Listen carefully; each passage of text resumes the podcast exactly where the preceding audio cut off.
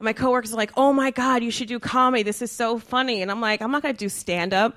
You know, comedians just talk about how broke they are all the time. And I'm like too cute to be broke. Michelle Buteau is a comedian, a writer, and an actor.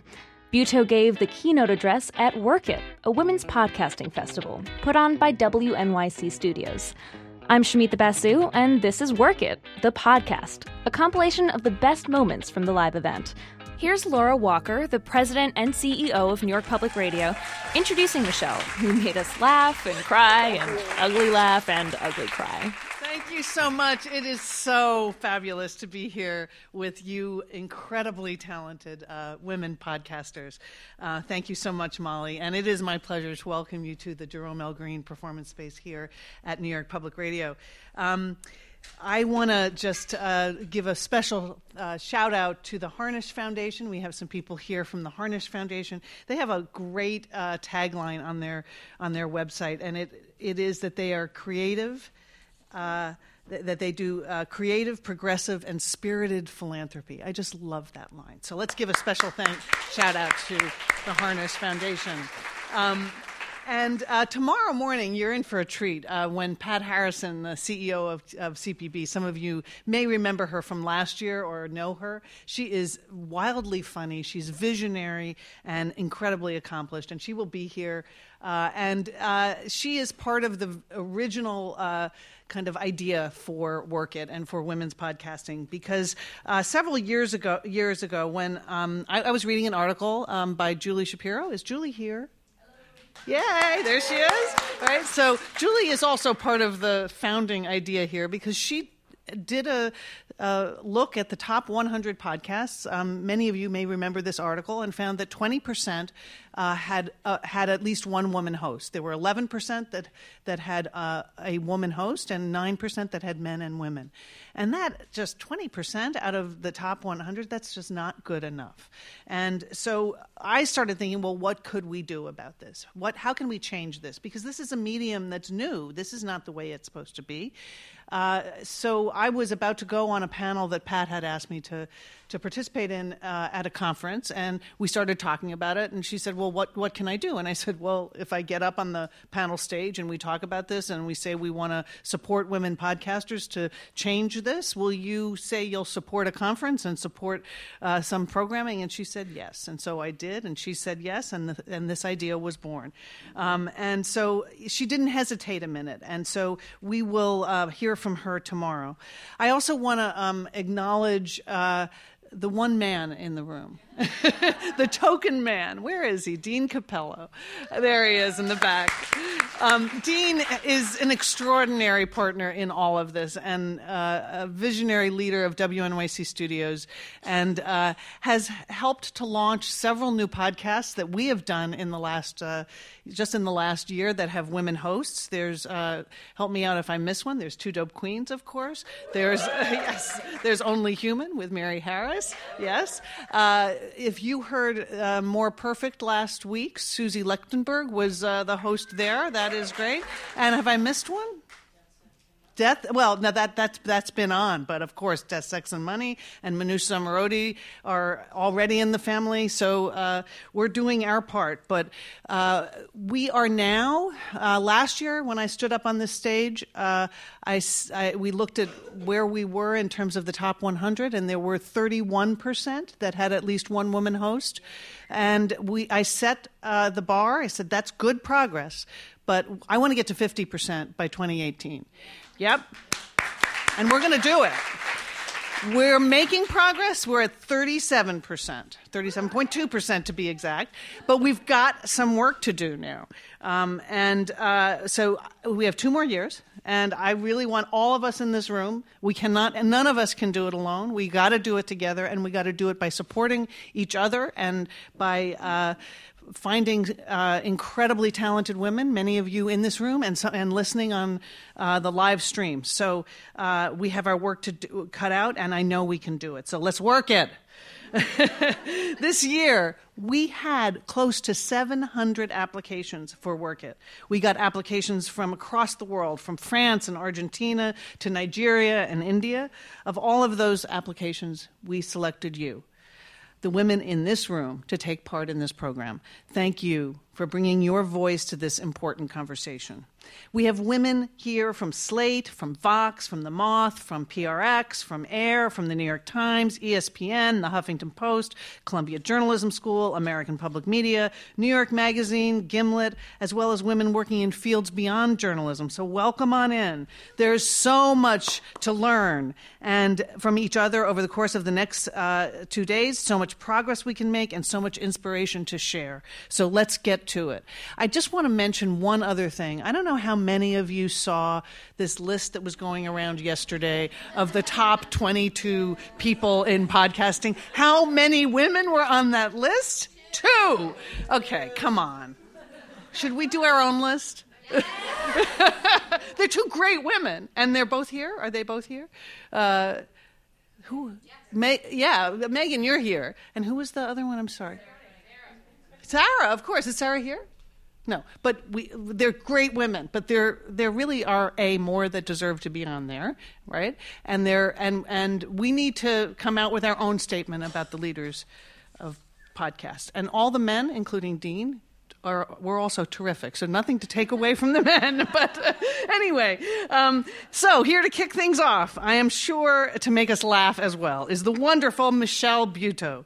Michelle is a comedian, TV host, and actress. Her half-hour comedy special premiered on Comedy Central last September, and her comedy album Shut Up is currently available on iTunes. She's done stand-up across the country, has appeared on The Late Late Show with Craig Ferguson, Lopez Tonight, and The Last Comic Standing. You may also know her as Private Robinson from Fox's critically acclaimed series Enlisted, or as the crazy girlfriend on Comedy Central, Central's Key and Peele. Michelle was also a featured comedian in the hit podcast Two Dope Queens from WNYC Studios. Please welcome Michelle Buteau. Thank you. My God. Hello. Thanks, Boo. How are you? Oh, watch the watch the moneymaker. Okay. What an introduction! Oh my God, I feel like should be getting more paychecks in the mail with all that work. Um, and hello, everybody. Thank you for having me at Werk It. Damn, Werk It. I love that work is spelled with the E because it means we're sassy and like we're working on our own terms. And I love hearing all that stuff about podcasts. I used to have a podcast. I miss having a podcast. I want to get back to it. I also need to go to the gym and find my belly button when I sit down. But my podcast was called It's Your Journey, Boo. And I did it with one of my really good friends, Lauren Gurr, who's hilarious and um, we just interviewed people who had like odd jobs and how they got into those jobs. And uh, we quit right before we interviewed. I wanted to interview this mom and daughter so badly. They're Jewish, they're Canadian, and they make kosher wigs for people's dogs. so it was like on that level where you felt like you were high, but you weren't. It was great. And Lauren was like this really cute little Ashkenazi nugget of love, and she her dream job was to go to poor countries and teach women how to um, cook their placenta after they had a kid. Are you okay? We're all women. It's fine. Enjoy your muffin. and no lie, Lauren wants to write a cookbook and she wants to call it Placenta Yenta. So one day we will make that happen. So, um, my mother is from Jamaica. My dad is from Haiti. I'm from Jersey, both equally exotic places that have the Zika virus. And and I think about how different I am from my parents. You know, my dad's like this Haitian Renaissance man who's an intellectual. My mom's like a very awkwardly like shy, just painfully shy person from Kingston and you know, I think about how she had to come to America and, you know, clean toilets for a living for a dollar fifty and serve pie at Woolworths and just leave everything she knew back home to try and start a new life. She's sort of like that movie Brooklyn, but the Caribbean me- uh, remix. and um, she's so uncomfortable in her own skin, and I feel like she was always trying to give me advice, you know, to like be the person that she never was. She'd always tell me to be polite and be kind. Don't be so loud when I laugh. Hold my stomach in when I sit down. Straighten my hair. I look more presentable. But then she'd whisper in my ear, Don't take shit from no man. Be independent and have your own money. and my dad's advice was always read a lot of books and don't get pregnant. so at 17, like I knew I was too cute for Jersey, and I was like, I have to go somewhere else and be this exotic queen I know I can be. So I went to college in Miami, which was great because everything smelled like pineapple. And and uh, I decided I decided to study communications. And my Haitian father, who is deaf in one ear and speaks eight languages, he's crazy, crazy talent. I don't even know what ear he's deaf in. He always pretends he can't hear me, but he was like, Why are you studying communications? You're American, you live in America, you know how to communicate. But, you know, when you're like 17, going on 18, you're going to college, you have to make all these decisions. You don't know what to do with your life, you know? I really wasn't good at anything. I loved TV. I wanted to work in television. That's all I could really talk about. I wasn't into sports, not with this chest. Um, politics, theater, none of it. I just I could like recap the fuck out of a Golden Girls episode, you know? And the only reason why I want to like even join the theater is because that episode of Golden Girls where they all joined the public theater and all ended up dating the same guy. Do you remember that? That was a good episode. so I wanted to be a journalist because that's what you do, right?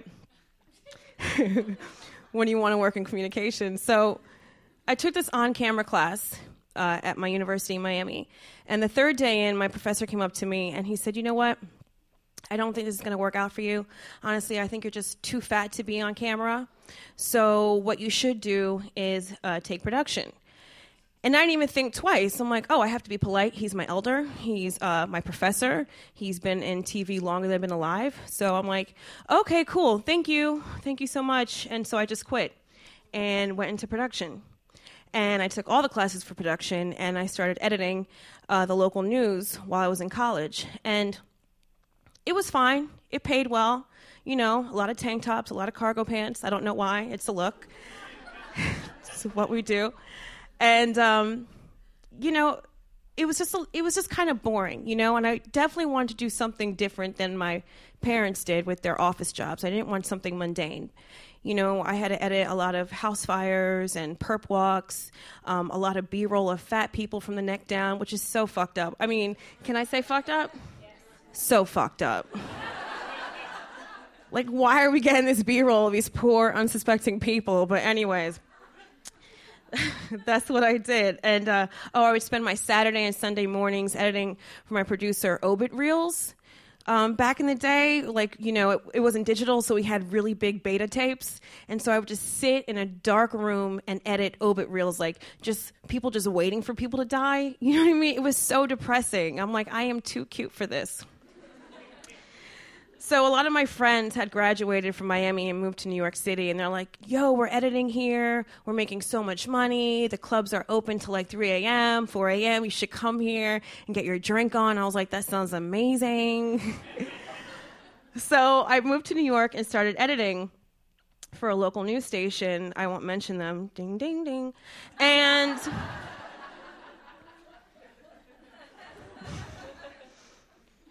It was fine. It was fun. They were right. There was a lot of overtime. There was a lot of news. There was a lot of house fires. There was a lot of things happening everywhere. There was a lot of drinking. But I was still bored. I'm like, I don't want to be hungover all day and just like, you know, put this video together for someone who doesn't even care. So I wasn't really happy. But when you're in your early 20s, you don't really know what happy is, right? You're just trying to get through the day. Maybe have some Pedialyte, and get over that hangover. But what I did realize was I had a lot of stories. When you live in New York City, all of a sudden you have stories, right? So I used to write these really long emails about my roommate at the time. She was like this really overly attractive hairdresser who was also like wildly insecure.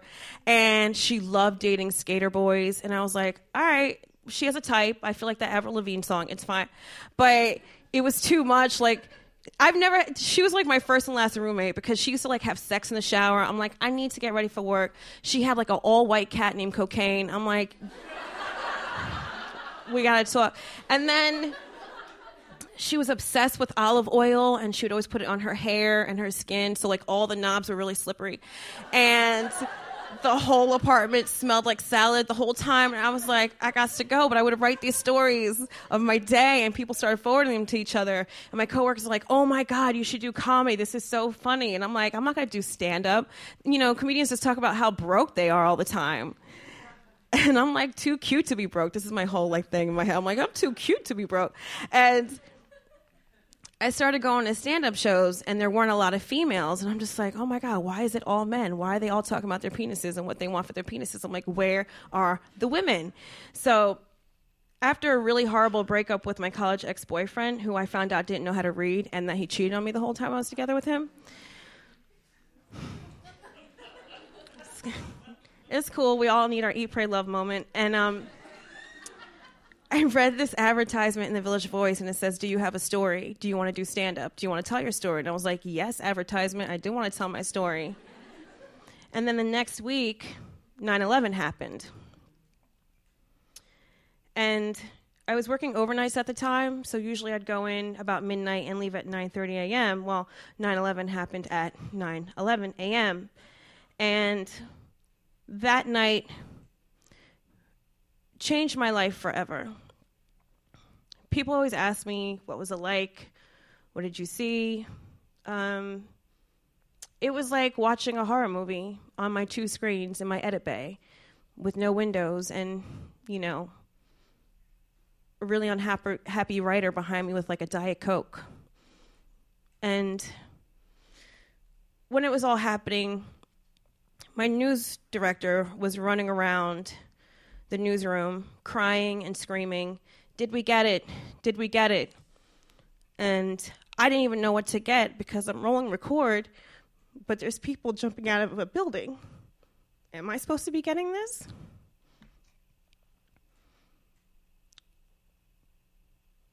I kept recording. I had to take the video and edit it, give it to her. She'd scream, There's a body part, there's a limb, get rid of it. Okay. Then I'd keep editing. There's too much black smoke. I can't see anything. Why is the cameraman running? I'm like, because he thinks he's going to die. I ended up leaving that day around 6 p.m. Um, it felt like three days and also like 10 minutes. And when I left, September 12th, 2001, I was like, fuck this shit. Fuck what people think. Fuck what we're supposed to be. Just be who you are. I kind of had this moment where I felt like uh, Uma Thurman's character in Kill Bill. Like I woke up from a coma and I'm like, everything must die. Not like the people at my wedding party, but just like doubt and fear. I'm like, get it away from me. September 13th, I decided to fuck wearing my hair straight, wearing Talbots and Ann Taylor Loft.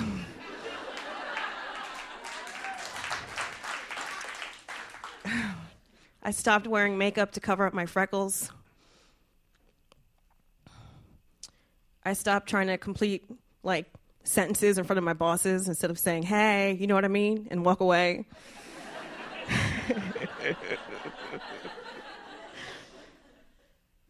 I worked another 16 hour shift with the most horrible video. September 14th, rinse and repeat. And at this point, my news director went around to each editor and each writer and everybody else that worked on the floor and said, We're offering therapy. Do you want some? And I was like, no, nah, I'm good. I'm going to do stand up comedy. September 14th, 2001, I started stand up comedy. And I haven't stopped since. And it's been my therapy. And I have to say, there is a certain amount of freedom in not giving a fuck what everyone else thinks. Because at the end of the day, we're just trying to be.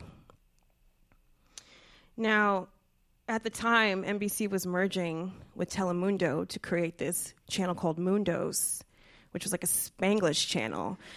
And you didn't have to be Spanish, you just had to be sassy and have flavor. I was like, that's me. so I was like, this is my moment.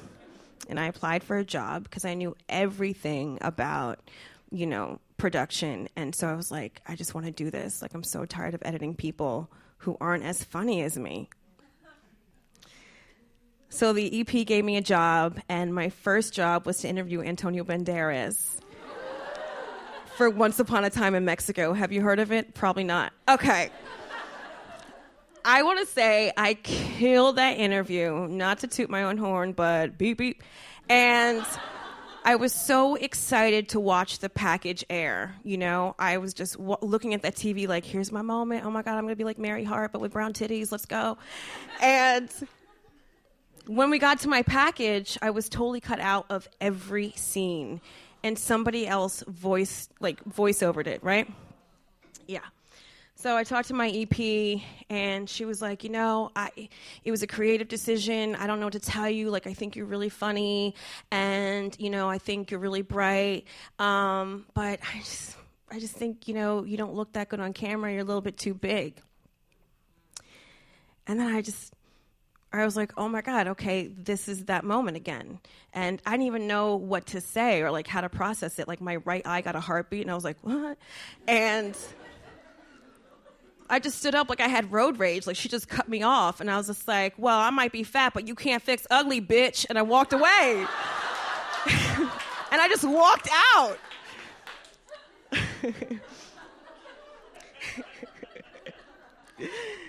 you know what I mean? I felt like like like Celie and Sofia in the cornfields. I'm like, you told Harpo to beat me, and I just walked away.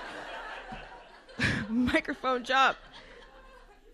But I'm so glad she told me that because that was the moment I needed to say, I am not going to listen to you. I'm not going to listen to anyone. I'm going to listen to the voice I have inside me.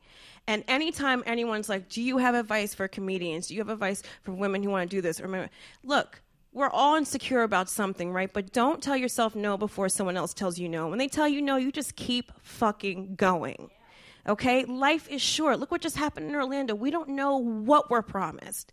You have to do what makes you happy. Don't ever live in regret. Oh my God, I sound like a Pinterest page. But hold up.